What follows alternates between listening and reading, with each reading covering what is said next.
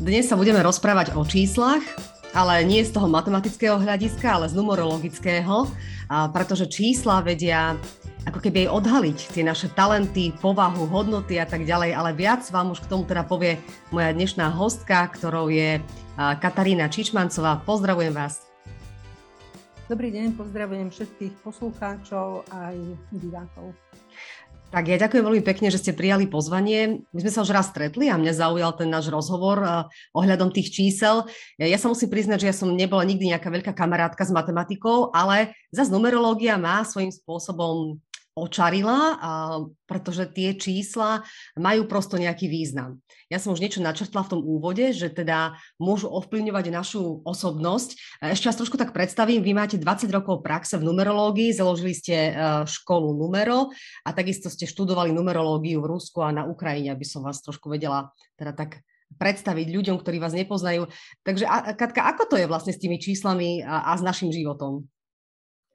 No, dá sa povedať, že naozaj momentom nádychu e, človek dostáva k dispozícii e, svoje vlastnosti, schopnosti, talenty, je mu predurčený osud a takéto životné smerovanie. Na čo v tom živote má, aké sú jeho úlohy a akým smerom by sa mal uberať. A toto všetko získavame, ako som už spomenula, momentom nádychu, keď sa dieťa prvýkrát nadýchne. Podľa toho, aké je tam zoskupenie čísiel alebo zoskupenie planét, to určuje jeho životné smerovanie.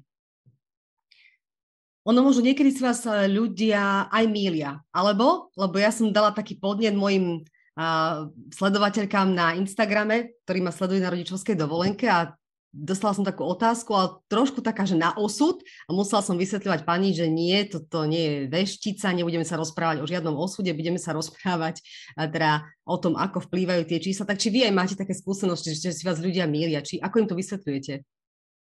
Ja by som povedala, že ľudia vôbec nerozumejú numerológii, respektíve nevedia, čo je to numerológia. Tomu pojmu nerozumejú.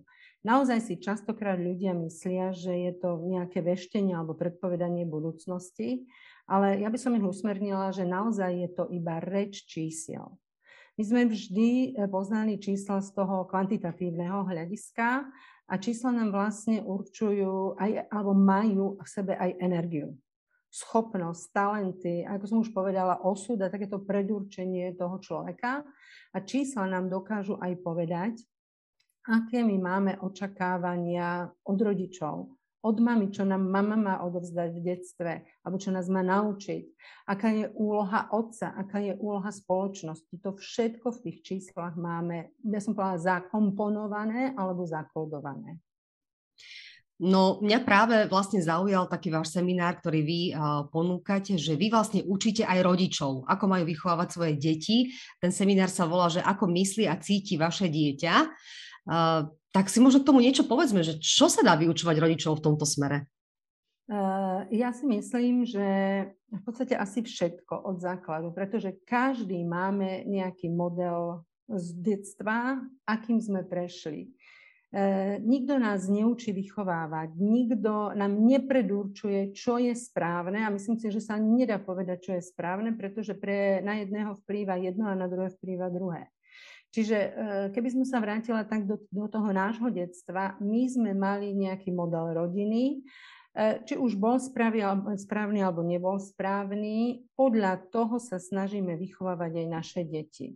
Samozrejme, že teraz prídu dvaja. Príde mama, príde otec a každý má niečo iné zaužívané a nejako ináč si predstavuje výchovu tých svojich detí. A to je nesmierne dôležité, aby sa tí dvaja ľudia dokázali zhodnúť na názore a teda na tej výchove, ako tie deti budú viesť a ako ich budú vychovávať. A čo si myslím, že je veľmi zlé, keď sa rodičia, v prvom rade rodičia nedokážu dohodnúť na tom, e, kto určuje nejaké tie pravidlá, alebo že jeden druhého nedokážu podržať. Čiže mama má jeden názor, otec má iný názor a tí rodičia sa nedokážu zhodnúť. To je potom veľká, by som povedala, vypočítavosť príde zo strany dieťaťa, že ide vždy za tým rodičom, ktorý mu to po, po, poskytne to, čo práve očakáva. Hm. Ale aby sme sa vrátili späť k numerológii, tak vlastne vy viete, ako keby na základe dátumu narodenia každého z nás, ale aj detí, ako keby povedať, že čomu by sa to dieťa malo venovať, možno k čomu inklinuje, na čo má, na čo má talent a možno ako by sa k nemu mali správať rodičia. Tak vieme k tejto téme niečo no, povedať? Že ako... tak rád rádom teda, že čo v tom dátume je. V podstate deň narodenia nám určuje, ako sa vnímame my, aké sú tie najzákladnejšie naše vlastnosti, schopnosti, ako sa prezentujeme a v podstate čo celé to naše vystupovanie, by som asi tak povedala, že je dané v tom, v tom dni.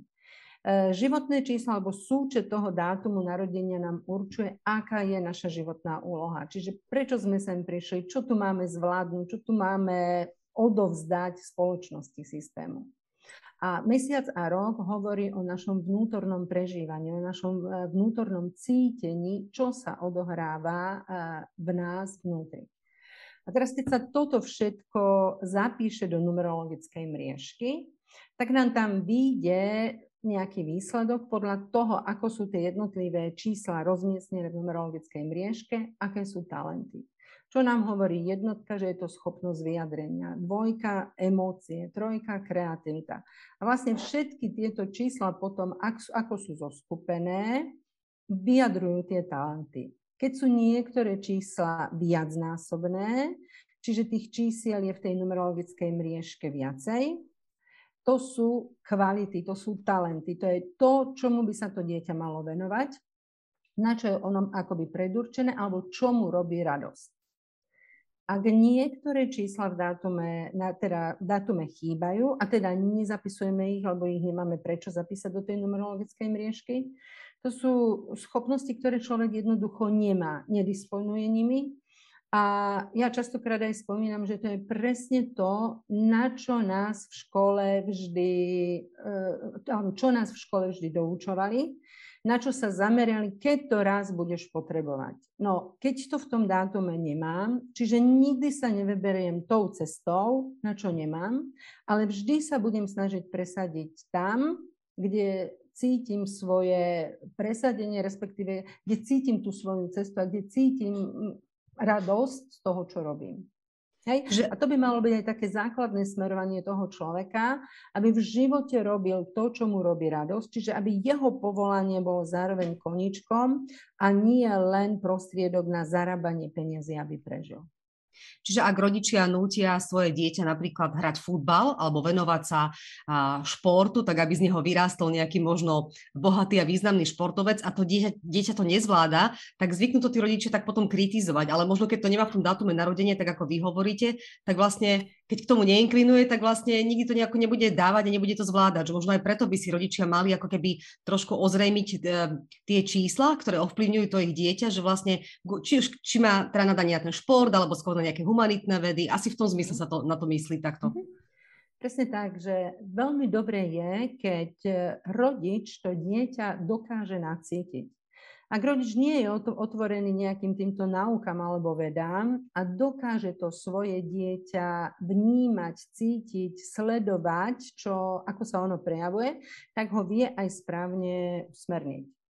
Ale keďže my sme generácia ľudí, ktorá bola viac vedená racionálne a teda logicky, preto som aj vytvorila tento kurz, ako myslí a cíti vaše dieťa, pretože vyslovene polopate vysvetľujem rodičom, ako by mali k svojmu dieťaťu pristupovať, kde sú jeho schopnosti a ako, ako ono vníma uh, jednak seba, ale aj prostredie, v ktorom žije. Uh, ako sa vie v tom prostredí alebo nevie v tom prostredí presadiť.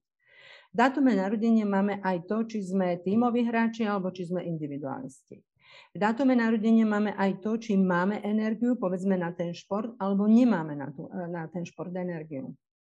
A v dátume je ešte aj to, keď už sme teda pri tom športe a povedzme pri tom futbale, či my máme byť tí lídry a rozohrávači, alebo či to dieťa má byť niekde vzadu v obrane. A numerológia práve sa veľmi dá využiť aj v tých športoch a športových aktivitách. Povedzme tréneri, aby správne rozložili ten tím aby deti, ktoré by mali rozohrávať hru a sú tie aktívnejšie, neboli postavené vzadu v obrane a zás tie deti, ktoré sú skôr na to, aby bránili, aby neboli postavení dopredu, pretože tú hru nebudú vedieť poriadne rozohrať. A budú sa tie družstva alebo tí, tí hráči jednotliví tam miešať. Uh-huh. Uh, závisí od toho, že napríklad, či sa to jedno číslo v tom dátume narodenia vyskytuje viackrát, alebo je tam len jedenkrát, teda či to má nejaký uh, navyšujúci zmysel, ako keby. Keď je tam napríklad, poviem príklad, prepač, prepačte, napríklad ja mám v dátume narodenia, že tri jednotky a môj syn má tri dvojky, hej? Či je to nejaké znásobená nejaká vlastnosť? Uh, áno, presne tak. Energia toho čísla je znásobená. Vo vašom prípade, keďže máte tri jednotky, jednotka hovorí o komunikácii, o schopnosti verbálne sa vyjadrovať, pomenovať svoje city, emócie, nálady a to, čo človek vnútorne prežíva, ale hlavne veľa, veľa jednotky rozprávajú.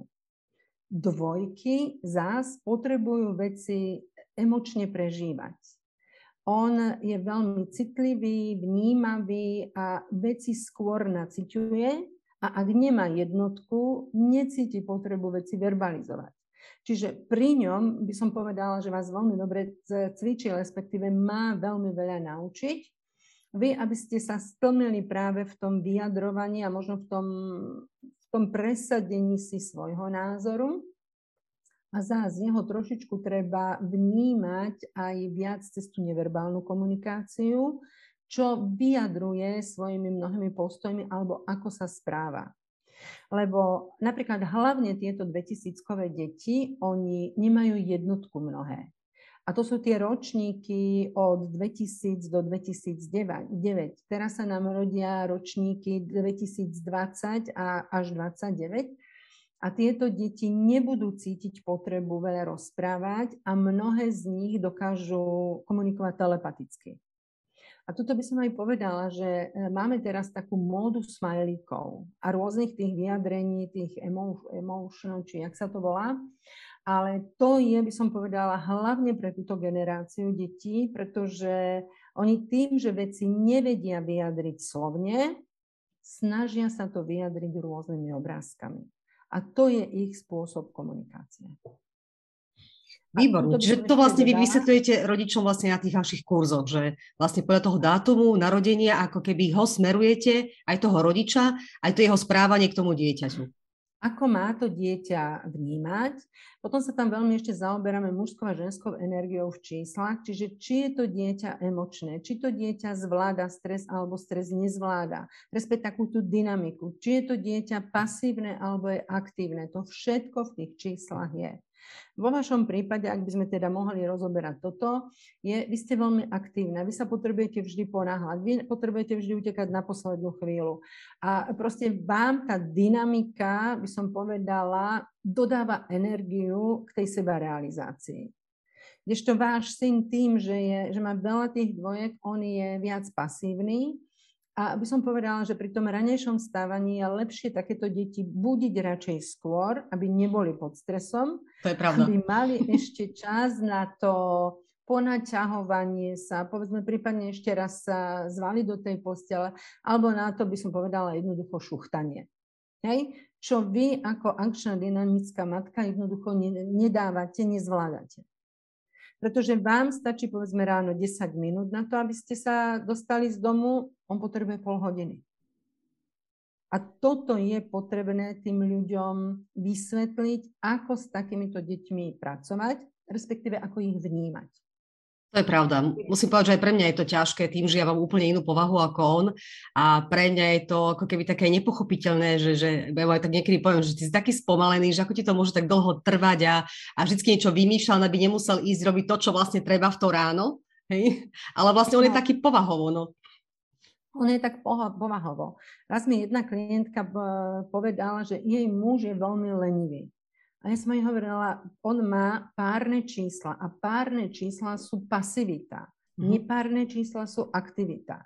Žena mala veľa nepárnych čísiel, muž mal párne. Čiže my aj pri dieťati potrebujeme vnímať, ak má párne čísla, že to dieťa naozaj veci robí postupne, pomaly a veľmi veci preciťuje. A ak máte takéto dieťa, racionálny človek, no ďakujem pekne, je to tragédia aj pre rodiča, aj pre dieťa. A ten rodič, keď pochopí, ako pristupovať k takýmto, deť, k takýmto deťom, majú to vyhrané obidve strany. Rodič sa menej, sa menej hnevá a dieťa je menej vystresované a ide spokojnejšie do školy. Presne a to tak. je vlastne celý cieľ toho, toho kurzu, aby ľudia pochopili jednak ten vonkajší prejav toho dieťaťa, ale aj to vnútorné prežívanie, čo sa v tom dieťati odohráva, keď ho vy treba naháňate do tej školy. A veľmi dôležité napríklad je ešte aj si uvedomiť, že e, dôležitá je hodina narodenia, kedy sa dieťa narodí. V tom zmysle, že e, tomu dieťaťu akoby tá hodin, e, tou hodinou narodenia začína deň.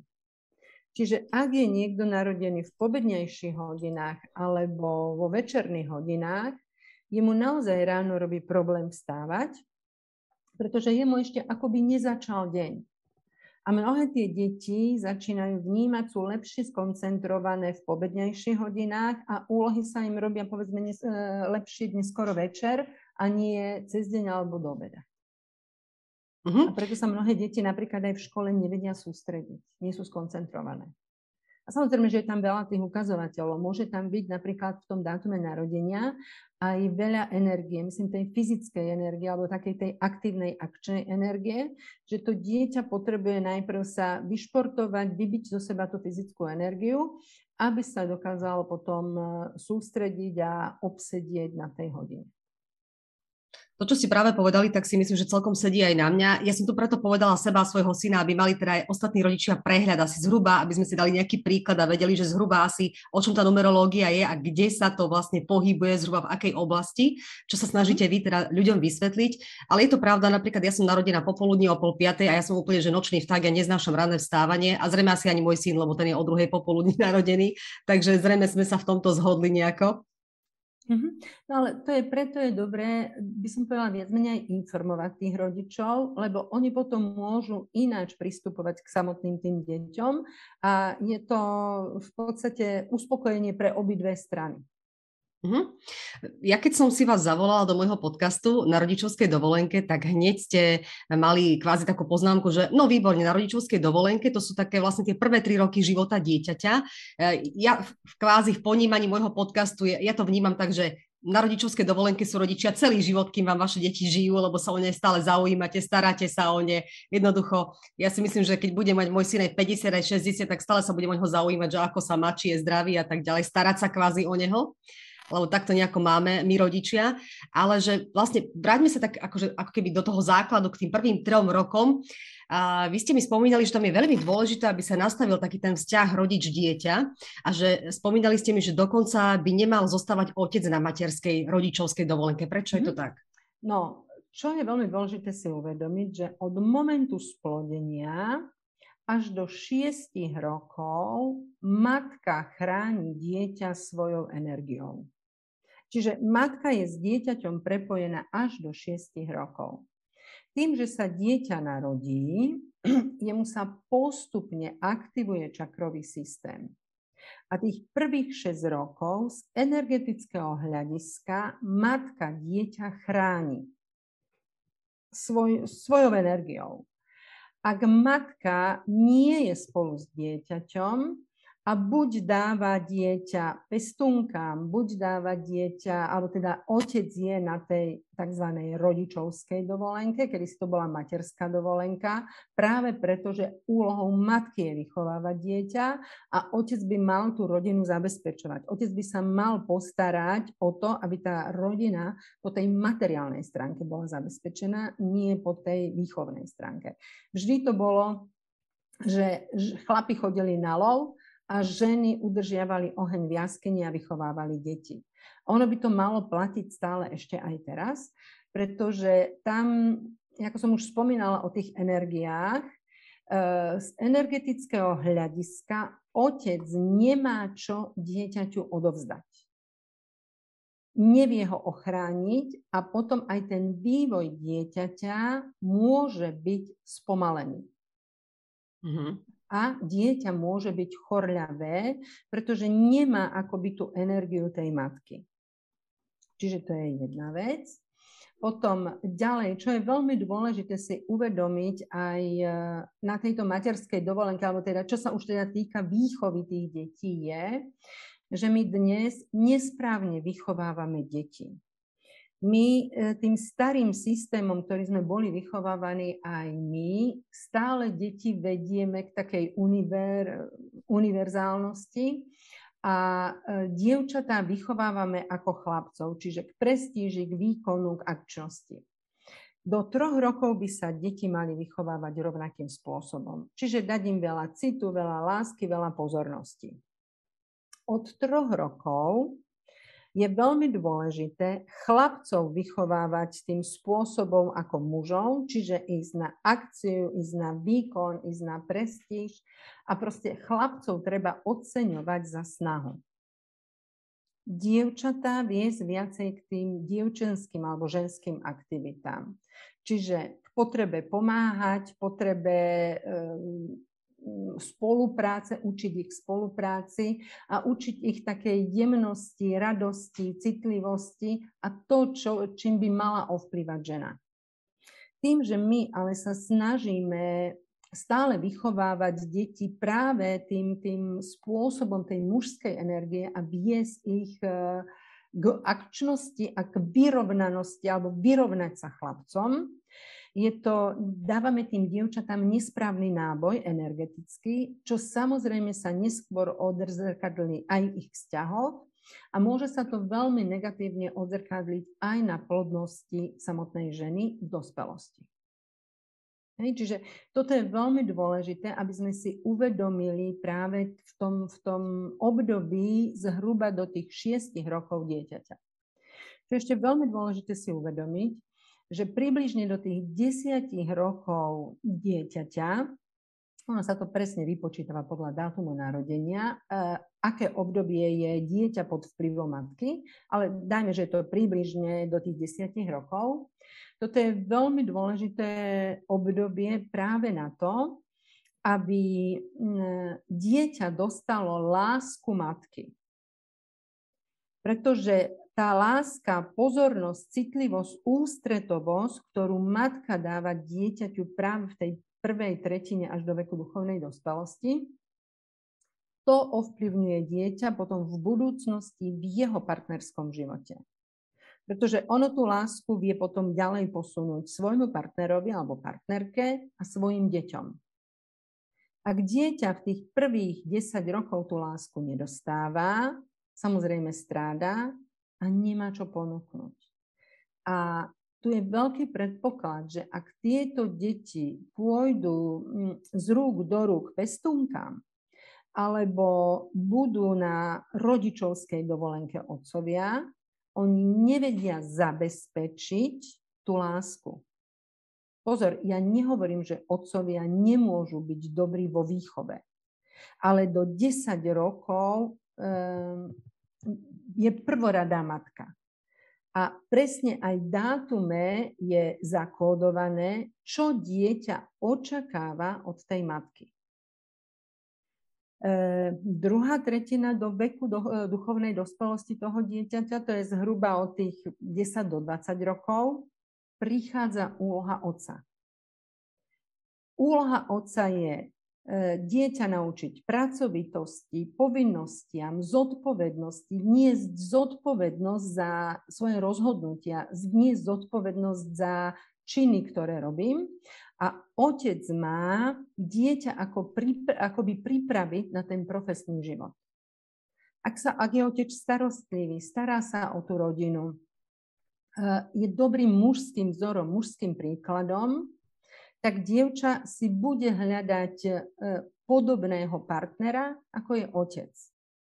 Ak otec nie je dobrým mužským vzorom, alebo ak tam chýba ten mužský princíp, by som povedala, častokrát tie dievčatá buď si nevedia nájsť partnera, pretože nevedia, čo hľadať, alebo teda idú z náruče do náruče iných mužov, alebo si hľadajú starších partnerov, ktorí akoby následne suplujú toho otca.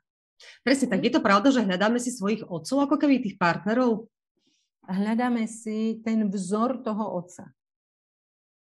Ak je otec starostlivý, stará sa o rodinu, venuje sa tým deťom, je, snaží sa tú rodinu zabezpečiť, no som veľmi pres, som presvedčená, že takéto dieťa si nepôjde hľadať e, partnera ani do krčmy, ani na úrad práce.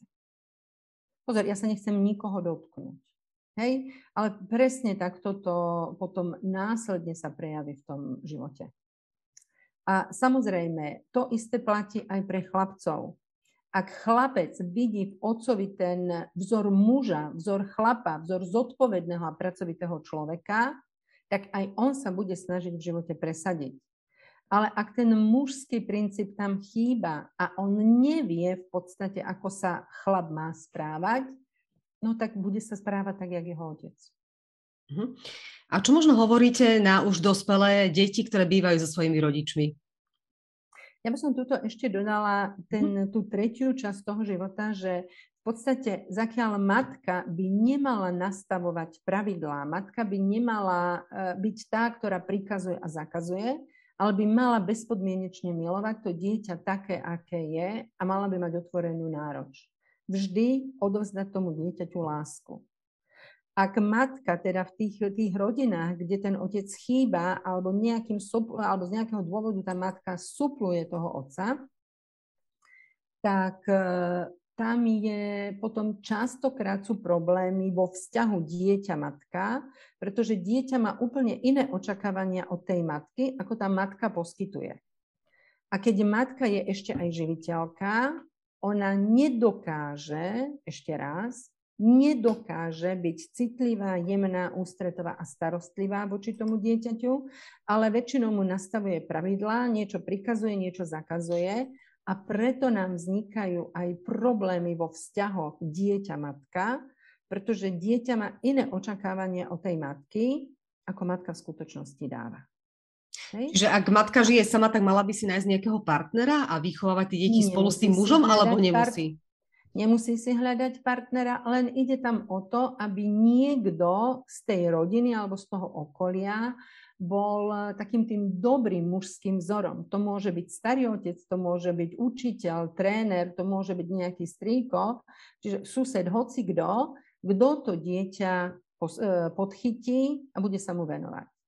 To isté platí, a teda platí to hlavne o chlapcoch, pretože tí chlapci viac v tom detstve potrebujú toho obca a ten mužský vzor, pretože v podstate výchova e, toho dieťaťa, dieťa vo výchove toho rodiča iba kopíruje.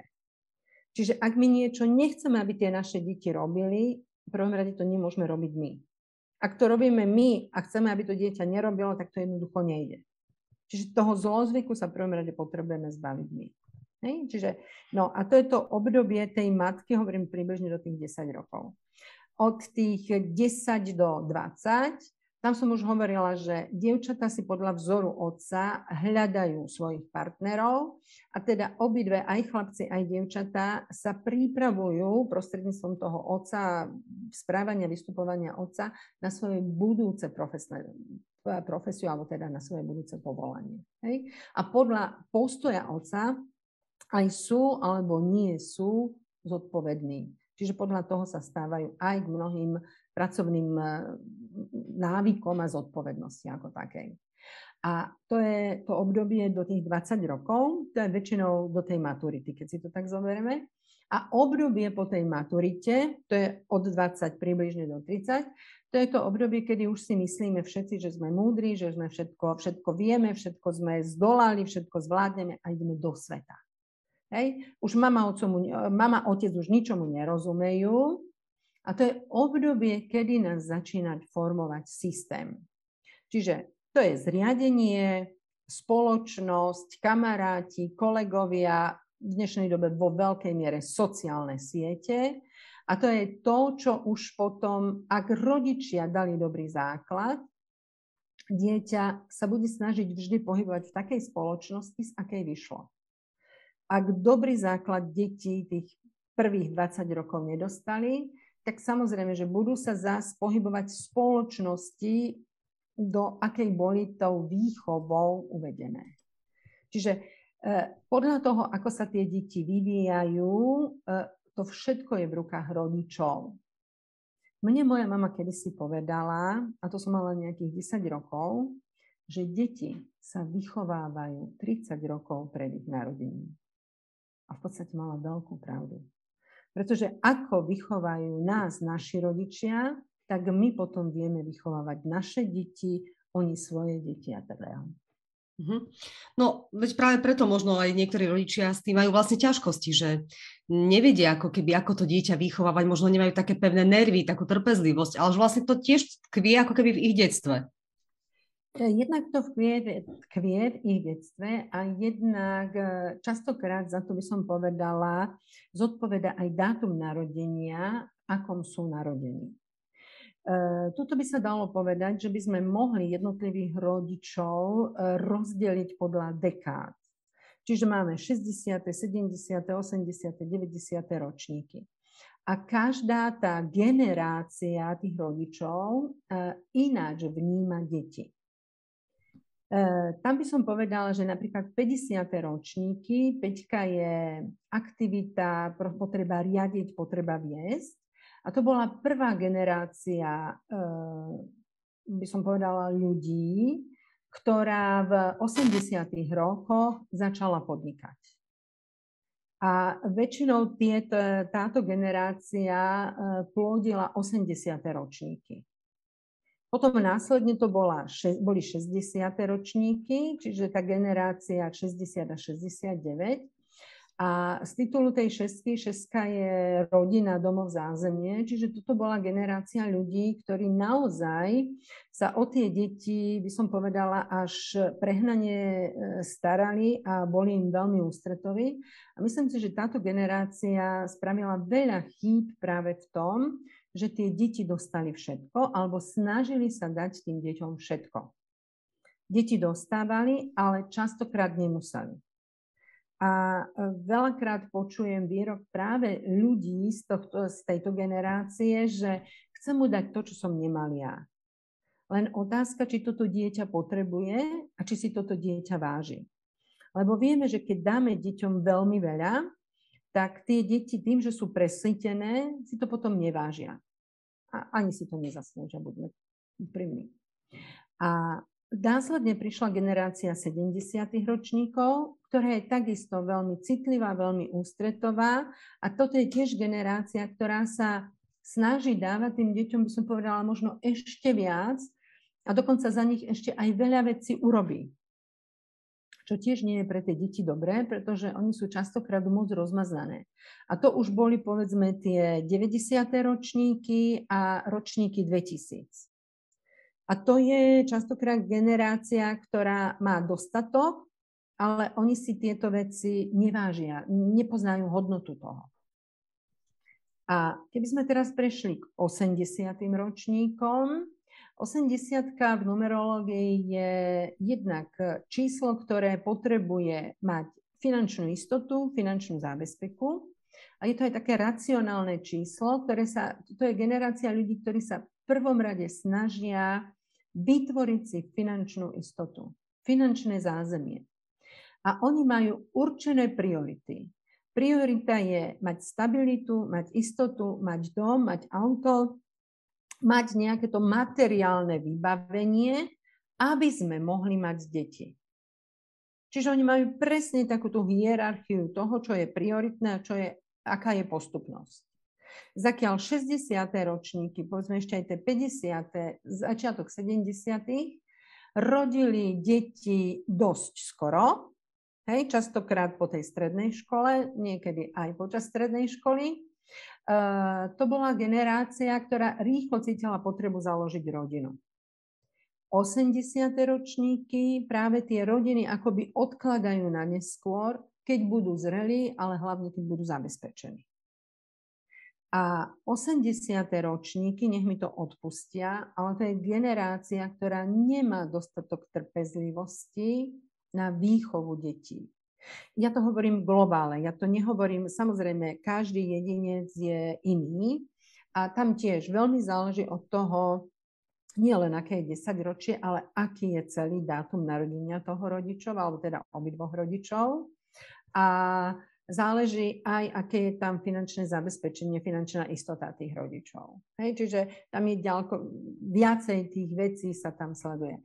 Ale väčšinou tie 80. ročníky, a to je generácia, ktorá bola odkázaná sama na seba, pretože 80 plodili 50. a 60.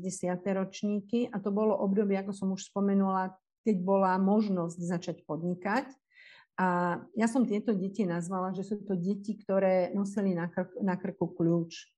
Hej, väčšinou tie deti mali na štorke kľúčik od domu, keď skončila škola, išli, prišli domov, mali navarené, mali všetko nachystané, museli sa o seba postarať sama, sami. Čiže zobrať si jesť a porobiť domáce úlohy. A tým, že táto generácia je veľmi samostatná a sebestačná, oni to očakávajú aj o svojich detí. A oni majú veľmi vysoké nároky už na tie 2000-kové deti, čiže deti, ktoré sa rodili už po roku 2000 do toho 2009. Prípadne tá generácia detí 2010-2019. A tu by som zase povedala, že tým 80.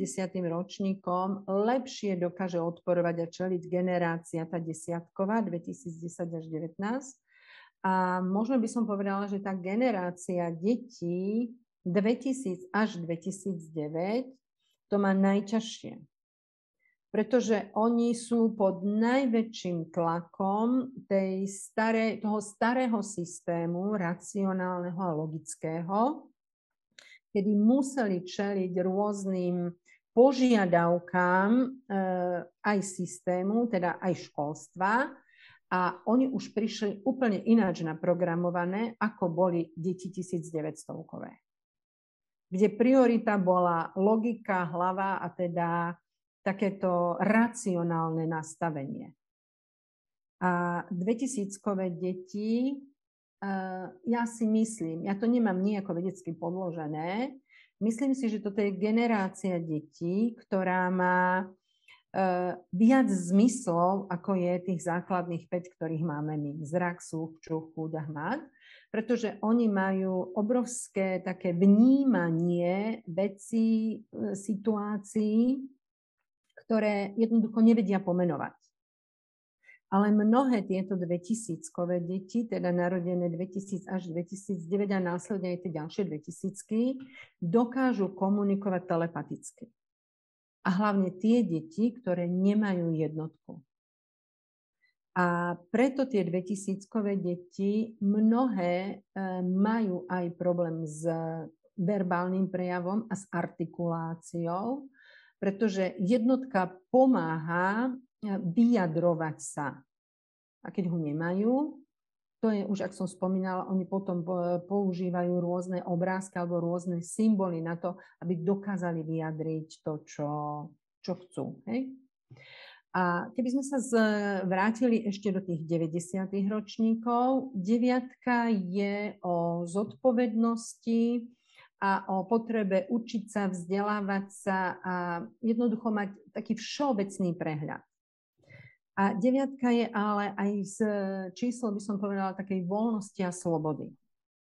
A toto by som povedala, že je najrozcestovanejšia generácia detí, z nášho uhla pohľadu detí, ale to, e, sú to ľudia, ktorí naozaj cítia potrebu e, spoznávať ten svet práve tým priamým zážitkom.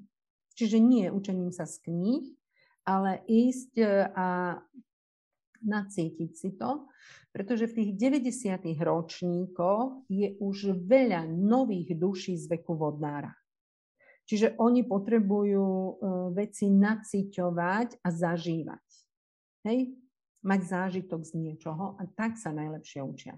A toto by som povedala, že aj forma už potom tej novej generácie 2000-kových detí. E, oni sa nedokážu učiť tak, jak sme sa učili my, memorovaním.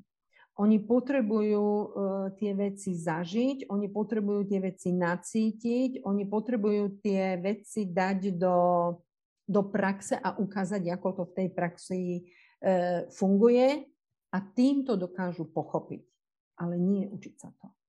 Hej, a už nie biflovať sa to. Uh-huh. Čiže asi takto by som to povedala. Možno tam by sa dalo ešte povedať, že tie 2000-kové deti 2000 až 2009, to som hovorila, že to boli deti, ktoré už úplne ináč rozmýšľali a už koniec, teda 90. ročníky, ale aj 2000-kové deti mali, e, boli významné tým, že mali diagnózu ADHD, ADD alebo DIS. A jak som už spomínala, toto je generácia detí, ktoré už fungujú na úplne iných princípoch, ako sme fungovali my alebo starý školský systém. A tým, že tie deti nevedia e, vnímať tak, ako sme vnímali my, práve z tohto hľadiska boli takto onálepkované alebo im bola určená táto diagnóza. A my naozaj potrebujeme nový školský systém, aby sa k týmto 2000-kovým deťom pristupovalo viac hravou formou a formou prostredníctvo tej praxe, čiže ukázať im, ako tie veci e, fungujú v praxi a nie učiť ich z kníh. Pretože oni, oni jednoducho takéto učenie, alebo ten systém učenia, ktorý sme sa učili my, nedávajú, nechápu a mnohé už aj preto, že nemajú v dátume narodenia deviatku. Mm-hmm. A deti, ktoré nemajú deviatku v dátume narodenia, to nemajú šancu pochopiť. Pretože oni naozaj fungujú v prvom rade na emócii a nie na pomenovaných veciach. No práve keď tak o tom rozprávate, tak ja som teda 80-kové dieťa, 83 a s tým kľúčom na krku som chodila a myslím, že som bola veľmi samostatná už vo veľmi teda nízkom, malom veku, neviem, malom alebo nízkom, ako je to správne. Ale dnes mám pocit, že deti sú také menej samostatné, ale zase na druhej strane si myslím, že tí rodičia sú k ním viac empatickejší, ako boli napríklad k nám. Aspoň takto ja zistím nejako medzi mojimi rovesníkmi.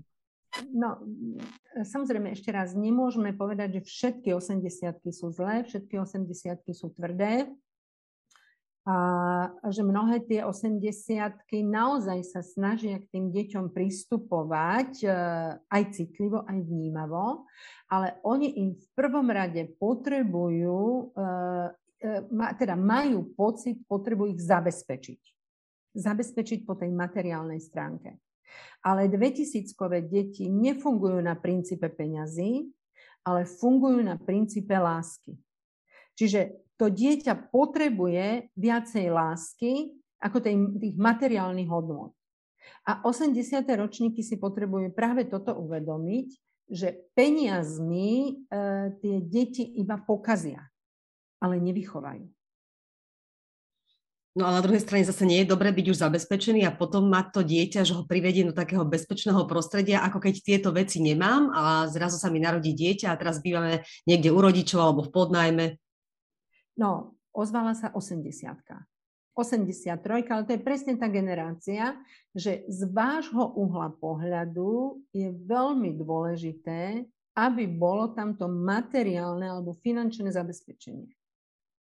70. ročníky fungovali ináč, 80. pardon, 60. ročníky tiež mali iné predstavy. Tam tie, tí, tí mladí ľudia hneď sa snažili zakladať rodiny a samozrejme sa, systém štát im pomohol e, prostredníctvom mladomanželských požičiek, ktoré tedy boli 30 tisíc boli dostupné byty, bola dostupná tá stabilita tých rodín. A oni mali tie priority práve na tej rodine. 2000-kové e, deti, ak nám začnú rodiť pomaly 2000-kové deti, tie budú v prvom rade sa snažiť žiť jednoduchým životom, ale budú sa snažiť tieto deti e, obdarovať v prvom rade láskou. Mm-hmm. Hej? A potom máme generáciu ešte ročníkov 2010 až 2019. A to je generácia detí, ktorá má tretie číslo jednotku, čiže je to viac taká priebojná, verbálne priebojná generácia detí, ktorá nebude ustupovať, ale vždy si presadí ten svoj názor, čo chce dosiahnuť, čo chce povedať, čo si jednoducho chce zabezpečiť. A to sú deti zas, ktoré už sa rodia ešte 80 ale už 90. ročníkom a tam častokrát bude dochádzať k stretom alebo k nepochopeniu, pretože to dieťa 1900, pardon, 2010 až 19 si od toho rodiča nedá porúčať a 90. ročníky zás veľmi radi uh, rozkazujú, veľmi radi nastavujú systém a pravidlá. A možno by som sa ešte vrátila k tým 90. ročníkom. 90 alebo 9 ako taká je aj e, o zodpovednosti, o povinnostiach a zodpovednosti. A 90. ročníky berú život veľmi vážne. A mám pocit, že táto generácia detí ako by sa práve bála tej zodpovednosti, pretože veľa tých 90, detí z 90. ročníkov, alebo teda mladých ľudí, nechcú mať deti. A v poslednom čase sa v praxi e, stretám s veľkým počtom 90. ročníkov, ktoré jednoducho, oni sa medzi sebou vzájomne dohodli, že deti mať nebudú. No, zároveň je to aj veľký problém s plodnosťou vlastne posledné roky. Uh, áno, lenže plodnosť je zás aj tým uh, životným štýlom, ktorý máme, ale plodnosť vyplýva, by som povedala, alebo na plodnosť má vplyv aj to, že uh, chlapi uh, tým, že ťažko nepracujú, alebo nemajú fyzickú záťaž, stávajú sa neplodnými. Tam je viacej tých vecí, prečo to je, ale muž sa stáva mužom, keď od, od malička je vedený k pracovným povinnostiam a k zodpovednosti, ale stávajú sa mužmi práve fyzickou silou a fyzickou námahou. Keď ten chlap veľmi tvrdo pracuje, alebo teda fyzicky pracuje, tak energeticky je mužom ak väčšinou tí chlapi v tých mestách chodia do úradov, chodia autami, ktorým, ktorými sa vyhrievajú, toto je príčina ich neplodnosti.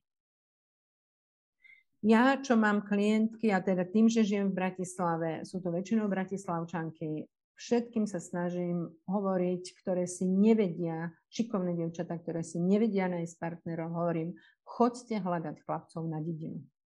Choďte na vidiek, tam nájdete skutočných mužov, ktorí vám budú oporou a v ktorých tá sila, tá mužskosť je. A myslím si, že keby sme sa naozaj vrátili späť k tým rodom a takej tej e, tvrdšej alebo manuálne, fyzicky namáhavejšej práci a stali by sme sa aj viacej sebestační, že by sme obrábali nejaké políčka, tí naši chlapi by sa začali ináč prejavovať. Mali by inú silu a mali by v sebe viacej tej mužskosti a mužnosti.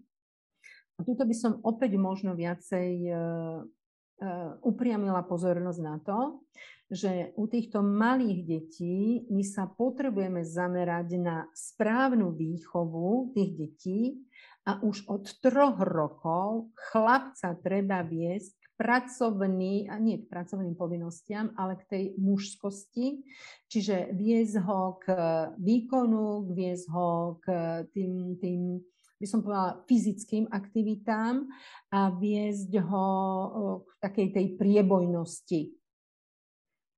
A dievčatá viacej e, vytvá, vychovávať citlivejšie, jemnejšie, ženskejšie, aby tieto dva protipóly so sebou nebojovali, ale aby dievčata doplňali chlapcov. Hej? Nie tak, ako to bolo v minulosti, že dievčatá sa snažili vyrovnať chlapcom a preto máme dnes aj, by som povedala, také nekompletné rodiny alebo nefungujú nám vzťahy, pretože žena vždy chce byť e, rovná mužovi, chce byť samostatná, chce byť nezávislá a to je úloha muža žena má byť doplnok do toho muža, alebo teda zapadnúť do toho, e, čo nemá ten muž, má poskytnúť v tom vzťahu žena. No, ono na druhej strane zase doba sa zmenila, a trošku vnímame aj tie vzťahy mužsko-ženské inak, tak ako kedysi. Možno niektorí z vás, ktorí nás práve pozeráte, si poviete, že fíha, že takéto niektoré kontroverzné názory, možno na také až príliš tradičné, ale tak zase je to na vás, ako vy sa rozhodnete žiť a vychovávať svoje deti. E, viete čo, doba sa síce zmenila, ale negatívne sa podpísala práve pod tie vzťahy, pretože toto, čo hovorím, že chlap má zabezpečiť rodinu a žena má vytvárať to teplo a to zázemie, to je dané prírodou, to je dané tisíc ročiami, to nie je len otázka aktuálnej doby. A tým, že my nejako nerešpektujeme tú prírodu a to nastavenie tej aj hierarchie vzájomnej, mužskej a ženskej, tak e, sa to potom odráža negatívne na, na tých vzťahoch a preto tie vzťahy nefungujú. A dá sa povedať aj, že preto je znižená populácia, lebo žena, keď funguje na energii muža, stáva sa neplodnou. Zaujímavé názory, eh, ktoré vyplývajú z numerológie a z významu no, čísel. No, Viete, numerológia nie je len o tých číslach. Numerológia je svojím spôsobom aj psychológia a človek sa na tie dátumy musí pozerať, alebo mal by sa pozerať z viacerých uhlov pohľadu. A ísť aj do, do tej histórie a ísť aj do, do minulosti, do rodov, ako kedy si ľudia žili, fungovali, ako sa správali. No, lebo v dnešnej dobe mám pocit, že čo všetko je tradičné, tak je zlé. Možno sa to nejako tak až možno až vyhrotilo nejako v posledných rokoch. Že asi sa treba vrátiť k tým koreňom, tak ako vy hovoríte, a trošku nad tým sa zamyslieť. Uh, viete, táto doba, ktorá, ktorou, ktorú teraz žijeme, ktorou prechádzame, nás postupne k tomu vedie. Jednak aj to tisícročie, čiže v primáre tá dvojka, alebo teda ako prvé číslo roku 2000, hovorí o takej tej citlivosti, ústretovosti, o tom vnímaní, ale hlavne o ohľaduplnosti. A tá dvojka je o ženskej energii, o spolupráci. Čiže zás by sme sa mali vrátiť e, k tým vzájomným e, prepájaním rodov a prepájaním, vzájomným sa spájaním, pretože tam nájdeme tú silu a aj zmysel života. Katka, ďakujem veľmi pekne. Myslím, že aj si aj hodinka ubehla od toho, ako sa spolu rozprávame. A myslím, že odznelo zo pár zaujímavých, e, možno podľa niekoho aj kontroverzných e, vyjadrení, ale teda vy máte tú 20-ročnú prax v numerológii, čiže už viete, čo hovoríte a, a zrejme to vyplýva aj z vašich životných skúseností, lebo ste vlastne sama aj mama. Takže vy tiež svojím spôsobom viete to zhodnotiť aj z tej rodičovskej stránky, že teda ako vychovávať tie deti ako ste ich možno vychovali vy. Riadili ste sa inak aj vy numerológiou pri výchove detí? Tak e, postupom času áno. Samozrejme, že keď sa mi deti narodili, vtedy som o numerológii ani, ani len netušila, že niečo také existuje, ale samozrejme, že neskôr tým, že som do tej numerológie viacej prenikala, snažila som sa tie poznatky aplikovať aj doma v rodine a teda na tých mojich deťoch. Nie vždy to išlo, ja mám cery 90. ročníky, čiže naozaj často sa búrili, častokrát e, boli presvedčení oni o tej svojej pravde, ale zase to je tá generácia, keď im veci vysvetlíte, keď im dáte to logické odôvodnenie a tie argumenty, oni začínajú s tým pracovať a začínajú sa nad tým zamýšľať. Ďakujem veľmi pekne ešte raz eh, za všetky zaujímavé informácie. Želám vám veľa eh, hlavne zdravia a takého pokoja v živote, lebo to je asi tak najviac potrebné podľa mňa. Ďakujem veľmi pekne, ľudská aj vám a ďakujem veľmi pekne aj všetkým eh, poslucháčom a želám im naozaj dobré nastavenie sa a veľa zdravia v tejto súčasnej dobe. Dovidenia.